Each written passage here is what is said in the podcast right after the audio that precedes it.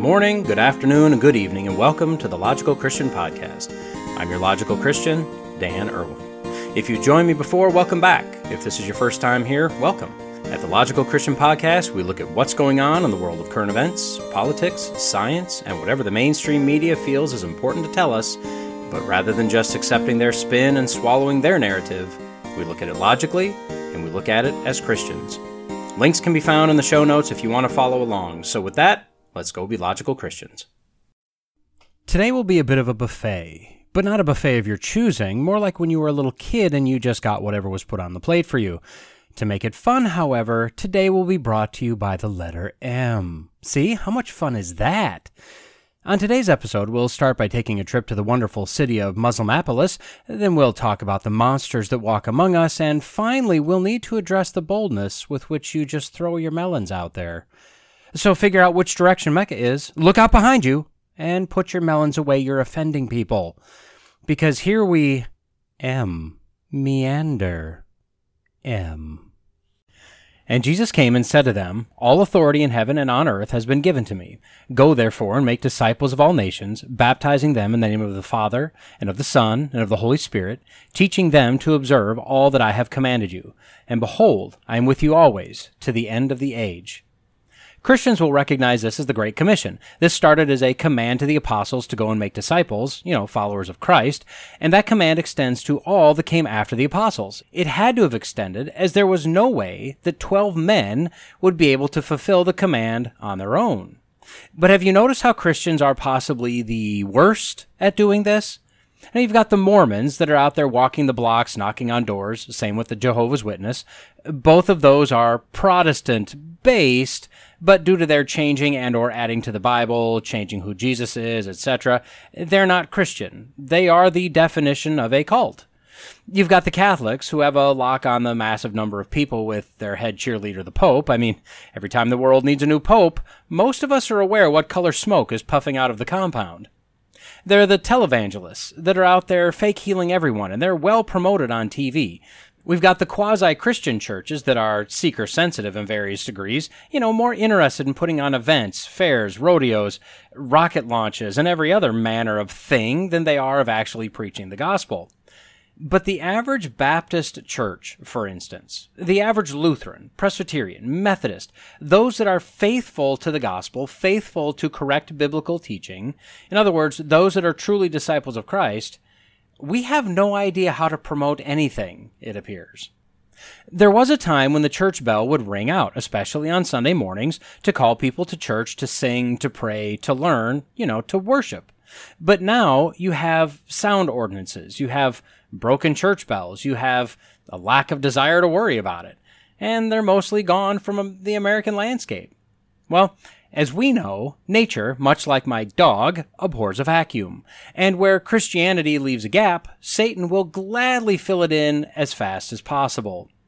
In comes Islam. From APNews.com headline Muslim call to prayer arrives to Minneapolis soundscape. Yep, if we're not going to ring the church bells, they'll set up speakers on the top of mosques and anywhere else they can and project the Adhan across the city. I think I'm saying that right. The Adhan is a melodious spoken word that calls the Muslim to prayer, of which they are mandated to do five times per day.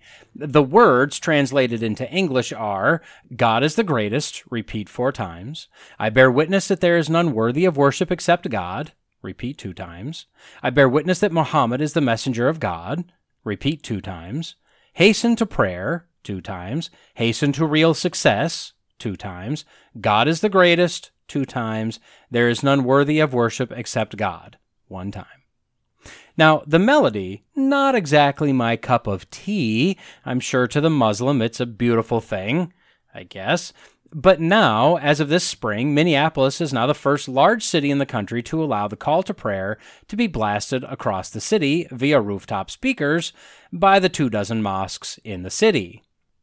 Now, to their credit, the Muslim community is being very careful how they're doing this. They're getting permission from the city, they're staying within the noise ordinances and the time restrictions for the city.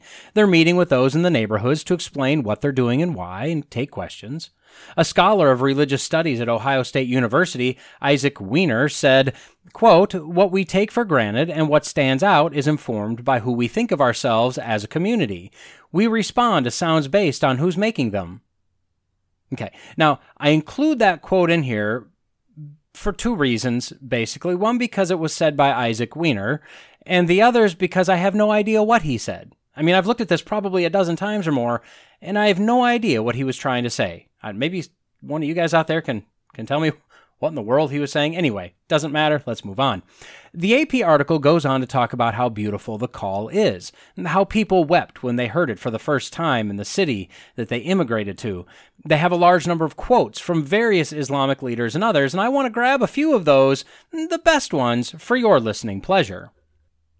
Jaylani Hussein, director of the Minnesota chapter of the Council on American Islamic Relations, said, quote, We want Muslims to fully exist here in America. It's incredibly important for Muslims to know their religious rights are never infringed upon. Hmm.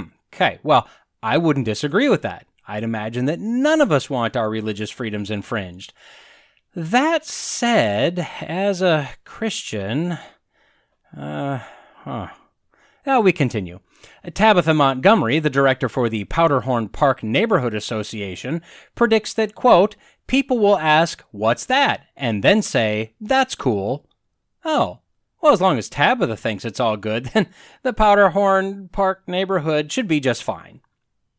Trinity Lutheran Congregation pastor Jane Buckley Farlee, whoops, a woman pastor, seems like the Bible something to say about that. We'll let that go for this minute. So the Pastrix, strike one, says that her church collaborates with the Dar al Hijrah Mosque on charity and outreach events. Ooh, that's strike two. Charity, maybe. Outreach?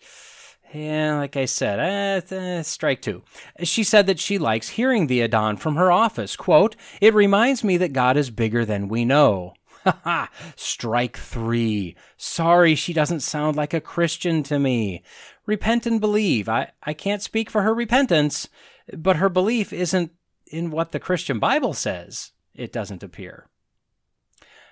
Hailed Asorto, and I guarantee I got that wrong, the pastor of the primarily Spanish St. Paul Lutheran Church, doesn't see his congregation having a problem with it. Okay, strike one. He said that he's thinking of getting their old bell back in working condition so they can ring it out and become more visible. Oh, well, okay. I well, I'll give him that one then. The Imam for Abu Bakr Mosque, Maulid Ali, uh, these names, said, quote, We hope that through calling the Adhan in public, it would actually bring more interest from the neighbors in knowing about the religion of Islam. To which I'd say, Yes, it probably will. And the fact that the Lutheran, allegedly, supposedly Christian Protestant churches don't really care, they have no problem, or actually they enjoy hearing it, that's a real problem. Remember the words of the call to prayer. The God they refer to is Allah. It's not the Christian God of the Bible. And if it's not God, eh, we know where it comes from, don't we?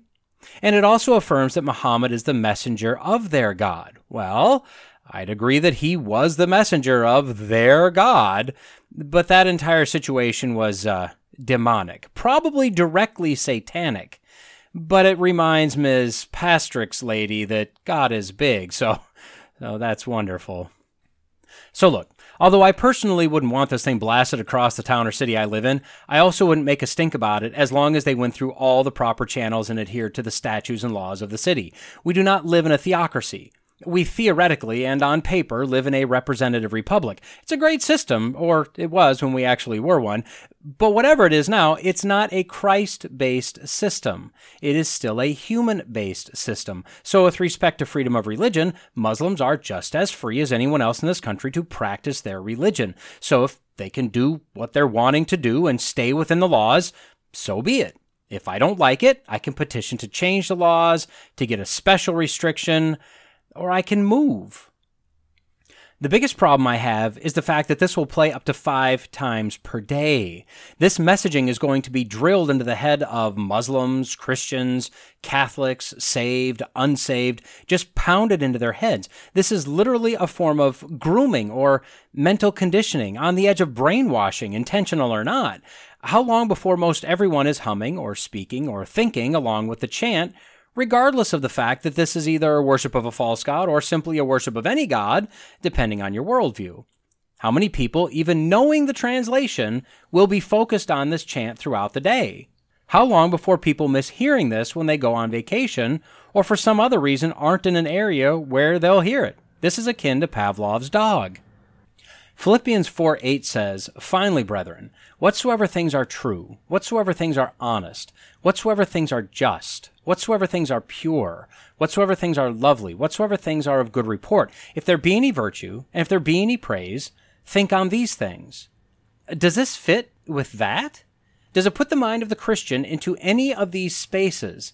I'd argue as I'd argue no, as worship of a false god cannot be honest, pure, praiseworthy, etc. And yes, I'm well aware that as Christians, we live in a world where we are around people that don't fit this verse either. We don't have virgin ears, none of us. I also realize that as Christians, we are watching TV and movies, listening to music or podcasts, watching YouTube, and looking on the internet at messages that in no way align with this verse, and we're doing it of our own free will. In the case of being willfully sinful, that is sin we need to repent of. With regard to just existing in the world, it's forcing us to either take captive every thought or again, decide to willfully sin.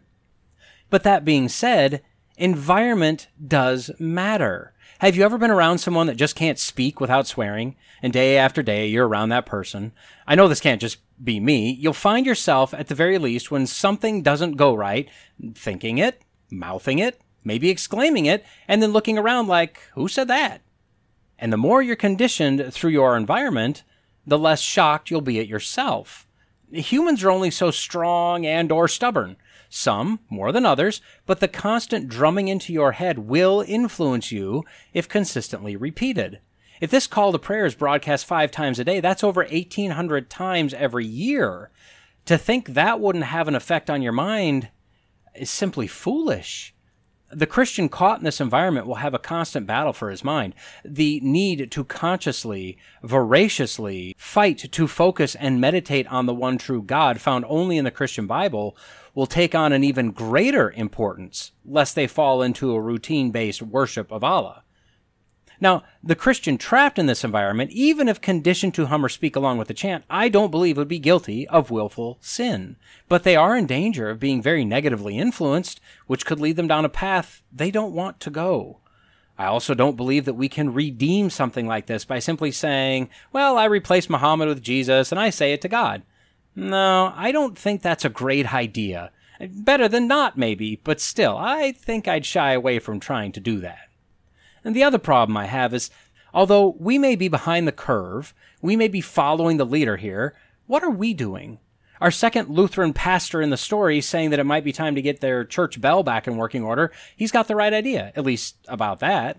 I'll be honest, I don't have the answers for this one. In fact, my own small church is going through a brief church-wide effort to discuss and come up with an action plan to address this very thing right now without being a seeker sensitive quasi church, and especially now on this side of the COVID debacle, it's harder than ever to make your church and your faith known.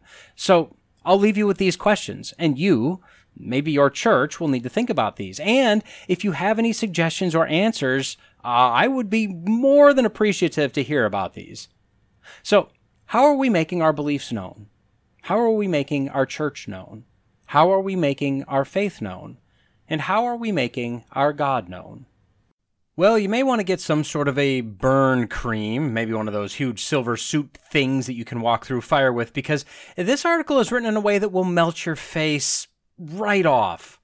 If words could kill, Supreme Court Justice Amy Coney Barrett would look like she got grazed by a single 223 round from an AR 15 because, as we know from our Democrat brethren, one of those military rounds, even coming close to you, will vaporize you instantly. Uh, So, found on Jezebel.com, and that should clue you in as to what kind of literary masterpiece we'll be dealing with. Headline Amy Coney Barrett's former religious group was accused of child sexual abuse. Oh, you heard that right. Amy Coney Barrett. And, and the words child sexual abuse have been associated together. So, so we know what that means. Eh, don't worry if you don't know, though. The author, Ms. Kylie Cheung, is here to help us understand. Now, Ms. Cheung is what I would term a nasty, filthy, bitter communist. She describes herself as pro abortion and anti capitalist, so, I mean, you know, that's good. On her website, we find that she's a writer for Jezebel and was currently a writer for Salon. She lives in Los Angeles, has a political science degree from the University of Southern California, and has written two feminist books that are probably, uh, mm, yeah, you know. Now, she has graciously uh, given us a smattering of her 2021 favorite articles, you know, that, that she wrote, and she's grouped them so we can more easily find our favorites. Uh, we can select from abortion, the criminalization of pregnancy, reproductive justice, rape culture, gender, climate justice, or my favorite, period justice. I, for one, am tired of exclamation points and question marks using the period to get all the glory. It's time we had some true period justice. And she covers this in articles such as ones entitled The Politics of Menstru. Oh, ah. Okay, well, look, let's just move on, shall we? So here's the gist of her article that used, I don't know, way too many words to just say, uh, I hate Barrett and hope she gets launched into the sun. The group that we all heard about during the confirmation hearings, the People of Praise, are back in the news with the release of some documents related to alleged sexual abuse of children, as well as some other issues. I won't go into it here, but she describes the suit that one woman brought against her ex husband and his new wife, or I don't know, something like that, related to their children. There are some other women that have written affidavits from time living with this couple as much as 50 years ago or more that said they were inappropriate and kind of weird. And I mean, yeah, if if what this mother is claiming actually happened, then at the very least there was inappropriate behavior. Then Ms. Cheung mentions that there were four women that made a claim last year that in the past, while they were members of the group, they were abused sexually and physically, and their demand is that the patriarchy be abolished and the group put an equal number of women in top leadership positions as men, as right now it's a men's only club leadership thing. And then we get to the smoking gun. Barrett lived in the same household in the 90s, as did her husband, as these people. And Barrett worked in a women's leadership position with the group. So, so see? What? Not enough for you? Huh. Okay. Well, from 2015 to 2017, she served on the Trinity Schools Board, which requires membership to the People of Praise, as it's their school, and, quote, proudly bars the admission of children of same sex parents as well as openly LGBTQ teachers. Those monsters! Then Miss Cheung, in her blind rage, somehow sees this connection. Quote, Justice Barrett's affiliations to a group accused of sexual misconduct should surprise no one. In 2018, while serving as a judge on the U.S. Court of Appeals for the Seventh Circuit, she overturned a jury award to a teenager who was allegedly raped in jail by a guard. This cruelty toward survivors is ultimately inseparable from her goal of imposing pregnancy and childbirth on pregnant people without their consent. So let's break this down. Following the link to this leftist rag salon article written by Igor Derysh regarding the overturning of the case, there wasn't apparently a question of if this guard did it, but the jury awarded a nearly $7 million award to be paid by the county for this abuse. The problem, and apparently the reason why Barrett overturned it, we'll cover that in a second, was because he didn't commit this act while he was in an official county capacity. It appears that he did this on his own time. Now, what does that mean? Well, I don't know. But I would assume that Barrett had solid reasons, as did the other two judges that made up the appeals panel that was decided unanimously that the jury decision was incorrect. So, despite the appearance that Kylie was going for, it wasn't like Barrett was operating independently, and it's not like she was a rogue judge of any sort. It was unanimous. This may be a technicality, but the law is the law. And even if Kylie feels like the girl should have been awarded $7 million, feelings don't dictate law. Now, somehow she connects this outrageous lawful ruling as one of the three unanimous judges to Barrett living in a home of some really weird, possibly perverse, possibly criminal people. Keep in mind, she lived with these people in the 1990s. She was part of the appellate court ruling in 2018. So, you know, like 25 or so years of separation there. But I guess she was serving on the school board around that time, so uh, you kind of see how it all links up there. And then she cobbles together the fact, I say, that her cruelty to survivors, you know, by following the laws as, as written, is ultimately inseparable from her, and I'll quote it again for you, quote, goal of imposing pregnancy and childbirth on pregnant people without their consent. So, so, so the person is pregnant, but Barrett is imposing, forcing, mandating that person to be what she already is. Okay. And since this is discussing the overturning of Roe, apparently Ms. Cheung, who clearly did her 10 to 15 minutes of Googling to come up with airtight material for this article, missed the fact that an overturning of Roe doesn't actually mandate anything. It simply says the state should be deciding how they want to handle this. Neither Barrett nor any justice that votes to overturn Roe is forcing women or or men because that's a thing that definitely can happen now to become pregnant. Nor are they forcing them to even birth the child. They're simply saying the states can decide.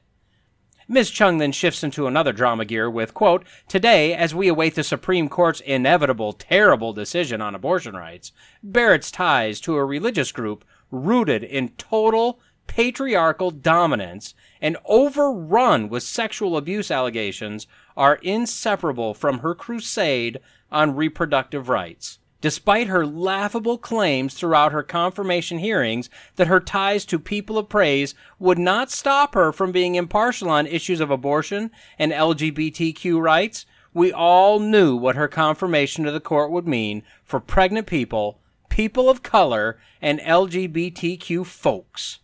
In 2006, she signed on to a newspaper ad calling Roe barbaric between 2010 and 2016, she was a member of Notre Dame's University Faculty for Life.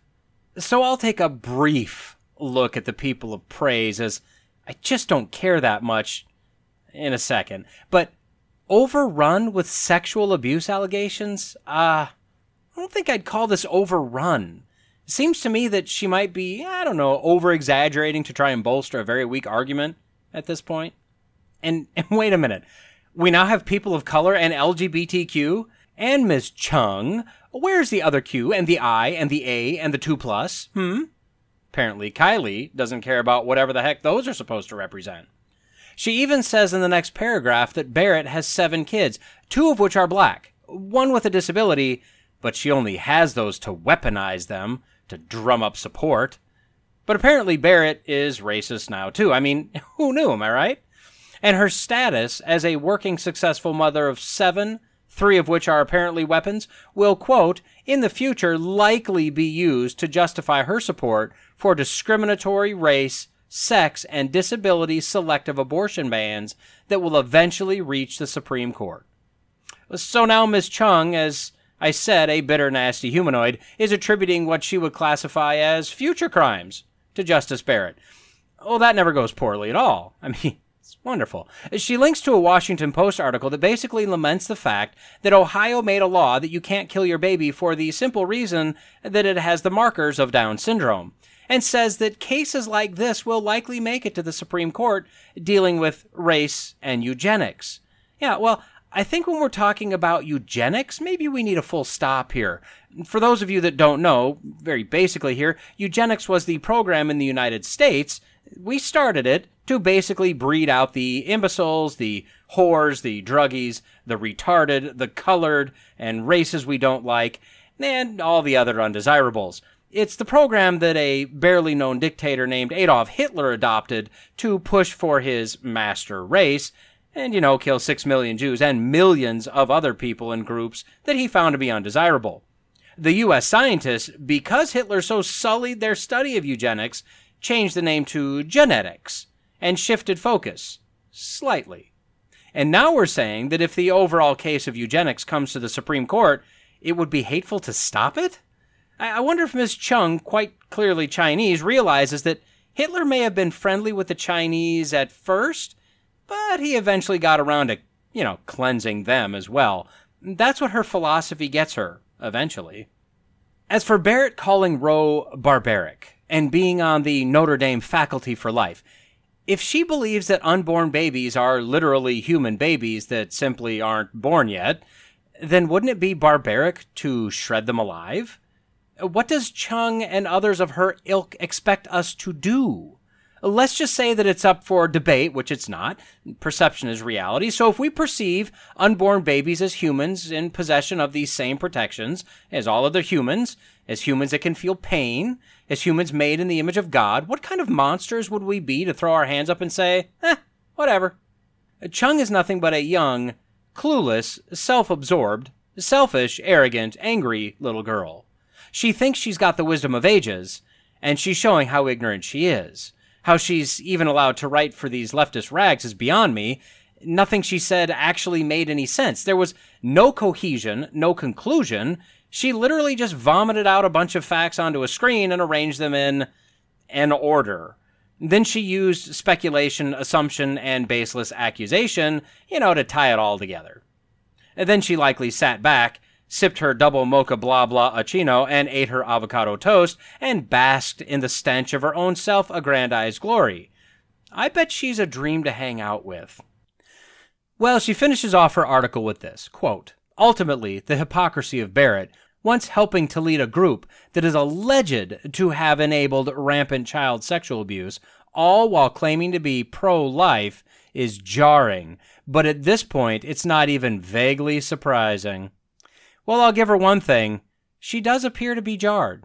Other than that, it's pretty much more cow flop. Helping to lead. She was a leader of a women's group. Okay, whatever. Alleged to have enabled rampant child sexual abuse. If what she put in her article is it, as much as I agree it shouldn't happen at all, that does not fit the definition of rampant. If it was rampant, why didn't she make that abundantly clear in her article? Uh, claiming to be pro life. Um, I love how the pro murder contingent wants to tack everything on pro life. What? You don't hug trees? Pfft, call yourself pro life. What? You eat meat? Pfft, you call yourself pro life? What? You don't like the Twilight movies? Oh, you call yourself pro life. I wonder if they truly don't understand the boundaries of what that term is. So, that article, eh, that was awful on just about every level. It's like a middle schooler did a report last minute and just Googled things and copied and pasted them in there. Just awful. Now, quickly, this abusive, child molesting, patriarchal hate factory, the people of praise. What is their deal? Well, if you look at their About page on their website, they appear to be an Acts 2 charismatic commune type of community. And that's as far as I need to go. So they're taking the Acts 2, the first group of Christians, as the literal way to live. That's up to them. Although I believe that text was descriptive, not prescriptive. That was what they did as the first Christians, the first followers of the way. I would guess that that was partly done out of self preservation, as in their society they were literally outcasts and persecuted for their beliefs. But that's fine. The people of praise can do this same thing if they want to. That would also mean that, of course, it would be a male led society. Again, that's biblical the men should be the elders and leadership of the church, or in their case, the community. If they stick to the biblical roles, then it will be, by definition, a patriarchal society. But of course, men are evil, so, you know, we can't have that. So, are there sexual deviants in that group? Did abuse take place, sexual, physical, on adults as well as children? I probably. You, you put a large group of people together like that, you've got sinful human beings in close contact. Just playing the odds, you'll have some of those mixed in, unfortunately. But one thing that Ms. Cheung seems to not be getting, as she tries and fails to eviscerate Barrett, is that in every religion and every non religious group, abuse has occurred. Catholics, Southern Baptists, cults, Boy Scouts, public schools, private schools, colleges, businesses, and everywhere else you can think of, and from what she described here, in much larger numbers and to much greater extent. In fact, for reference, the website Not the Bee posted an article at the end of May, I think it was reposted from Fox News, that as of May 20th, at least 135 teachers or teachers' aides have been charged with child sex crimes, ranging from child pornography to the raping of students so far this year. That's about one per day. That's what we know of. But those teachers and aides aren't threatening Cheung's perception of her rights, you know, to kill unborn babies. Plus, there's little doubt that most, if not all of them, align with her politically, so no need to call them out. This doesn't justify even one case of abuse by anyone, including the people of praise. It's just pointing out the selective hypocrisy, or the hypocritical selection, by Ms. Cheung and her ilk in general. Look, we're a sinful people, given up by God to pursue our lusts, desires, and deviancies. The rage she's feeling is because she is a lost, unrepentant, self centered, self important sinner. Now, at this point, she wouldn't agree, nor would she care. Maybe the Holy Spirit opens her eyes at some point in the future? Maybe not. But at this point, she's addicted to her outrage. She's addicted to her perceived oppression. She's addicted to her own self, and she's found a platform that accepts her just terrible writing skills, and she loves it. Sadly, she's a person who has no joy. And if she dies in her sins, this will literally be the happiest she'll ever be, even as embittered as she is in this life. As much as she feels this life is terrible, that she's being oppressed and abused, this will be the closest thing to heaven she'll ever experience, if she dies in her sins. I know that part of the entire premise of this podcast is uh, me, for lack of a better term, whining about things. I get that. Hopefully, you can hear that I'm generally having fun with these. They're done very tongue in cheek. Most of them are done from a more incredulous viewpoint, almost amused at the lunacy that's taking place in this world. But the other reason I started doing this podcast was honestly a little selfish. I wanted to force myself to be able to look at this craziness through a Christian lens. Some stories more so, some less, I didn't want to just rob myself of the joy I have as a Christian by simply complaining about this world. I wanted to practice what I actually truly believe, but I probably don't show enough that the Bible is applicable today. And as Christians, no matter what the circumstance, we have or should have the joy, joy, joy, joy down in our hearts. Raise your hand if you just said where. This world is awful. Sin is rampant, hate is everywhere, evil seems like it's winning. For the Christian, as terrible as this sounds, this world is literally our hell. That's the polar opposite of Ms. Cheung. For the saved individual, this world is the absolute rock bottom, the worst, most evil, vile thing we'll ever deal with. And inside of that, we have so much to be thankful for, to praise God for, so many blessings in our lives, and we know it. We really do know it. If only we look past the temporary and look to the eternal, look past the hard times and look to the truth of our faith. This is why we can sing, laugh, and endure with praise and worship. Psalm 62 says in part, For God alone, O my soul, wait in silence, for my hope is from him. He only is my rock and my salvation, my fortress.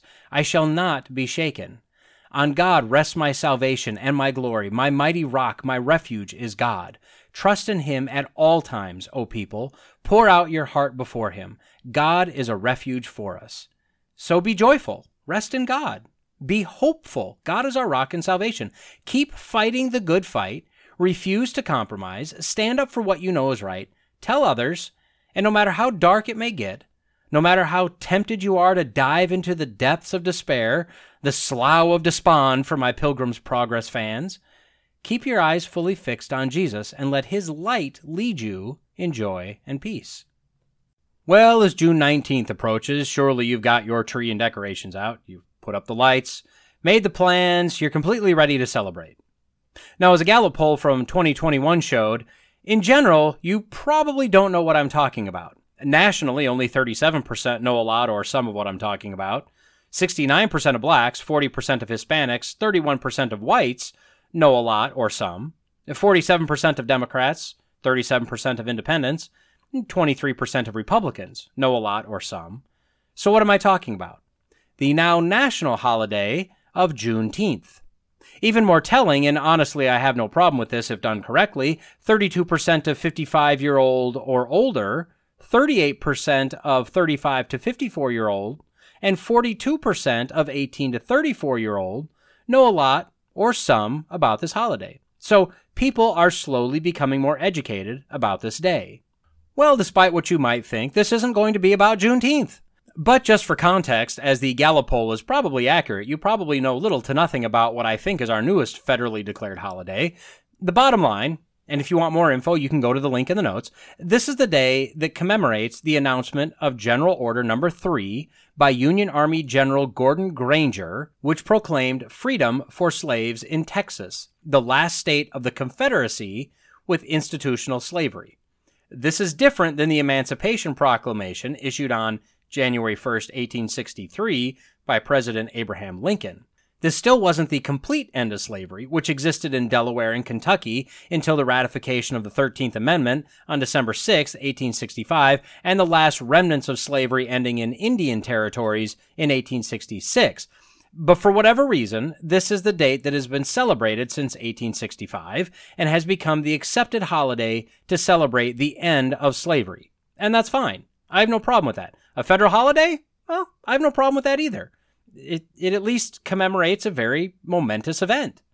But, as is our custom, we must make everything racist when attempting to celebrate anything pertaining to people of color, specifically blacks. And I say pertaining to people of color because you just don't see this with other ethnicities, not races, as there's only one single solitary human race. Found on usatoday.com, headline Children's Museum of Indianapolis pulls Juneteenth watermelon salad from menu after criticism. So here's the gist. The museum is planning a full celebration with local artists, live performances, activities, etc., and they published it on their Facebook page. But one black Karen saw their pictures of the food that was going to be offered and was offended because that's what she was wanting to be, that they included a so much racist watermelon salad. She instantly replied to the post because she wants the attention with, quote, so y'all decided, hey, let's celebrate by perpetuating offensive stereotypes. Y'all really thought this was a good idea. Now, my guess is that yes, they probably assembled all the higher ups the large donors, the board, the curator, probably all whiteys, all got together in a dimly lit boardroom, mahogany paneled, of course, huge table, lots of cigar smoke, and brainstormed ideas of how they could appear to celebrate Juneteenth and yet make their overt racism and hatred of all things black known. Still speculating here, I'd guess that all the money they're spending on artists, activities, signage, banners, special menus, and advertising is all nothing more than a cover up for their pinnacle of racism, their shining star, their coup de grace, as it were, watermelon salad. Take that, blacks!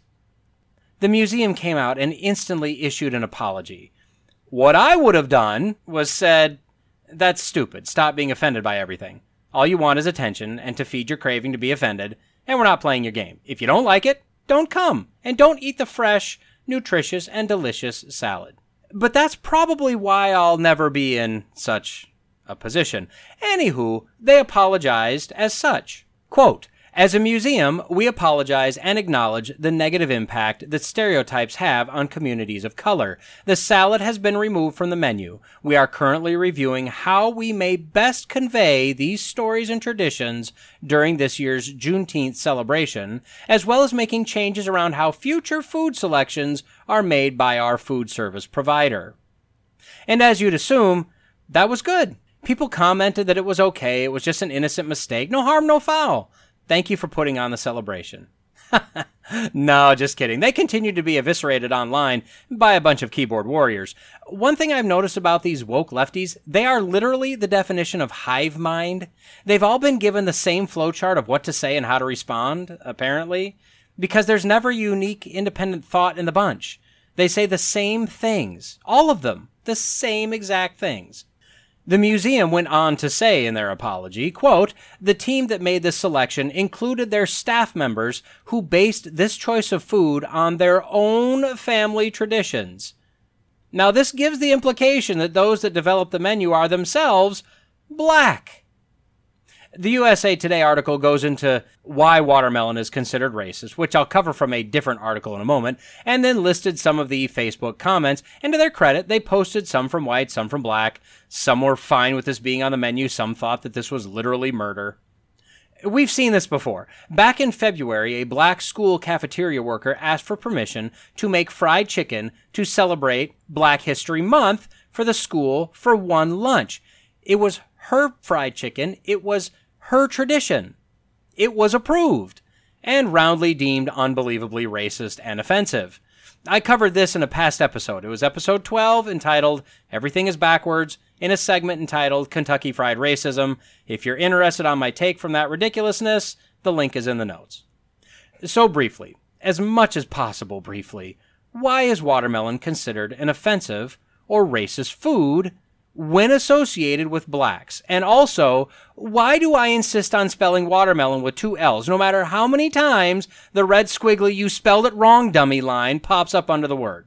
Well, to answer that, I mean, the racist thing, not the spelling thing, I went to the Huffington Post, as they would be one of the most liberally biased rags out there, with some of the most angry, yet mostly sane writers on this subject and I wasn't disappointed. I, I actually, I mean, seriously, I actually learned a lot.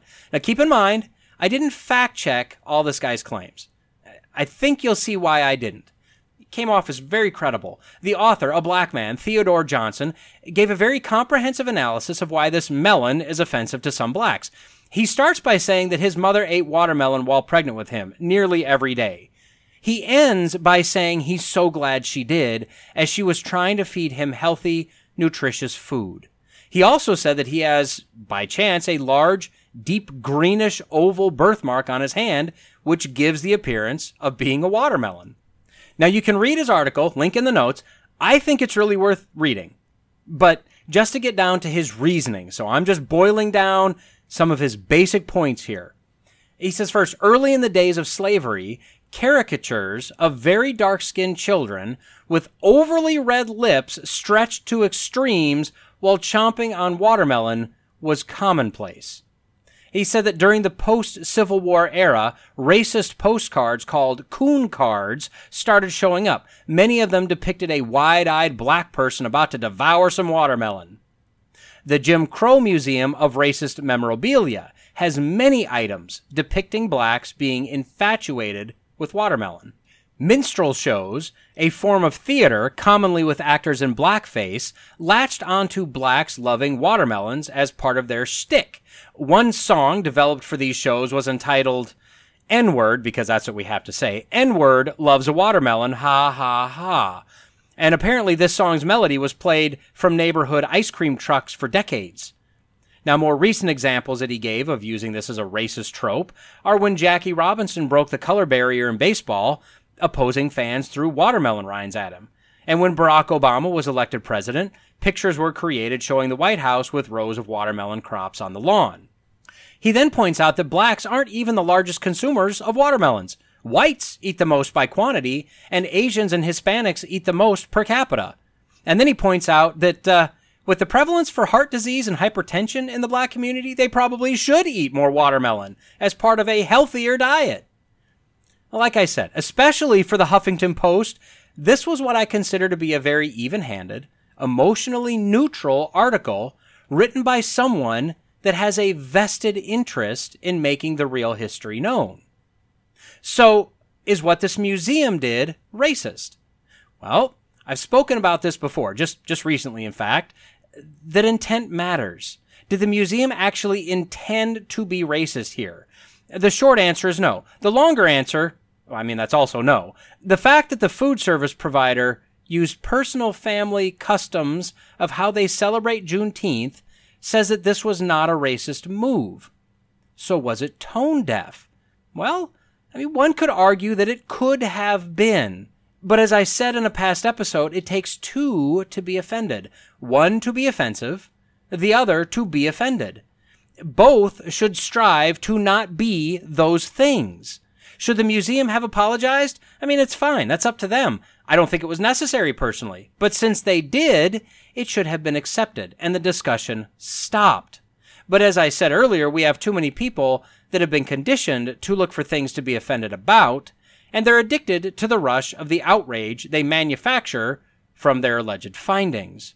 Now, I, a Facebook aficionado, commented back on the museum's page under their apology and I asked a few what I think are simple but pertinent questions. First, how is watermelon in any form a racist thing? Next, would this woman complain on any other day, or is it just racist on certain days? Next, are blacks that like watermelon racist? Next, has this woman ever eaten watermelon, or does she ever plan to eat it in the future? And if so, is she now or will she become a racist? Are whites that like watermelon racist?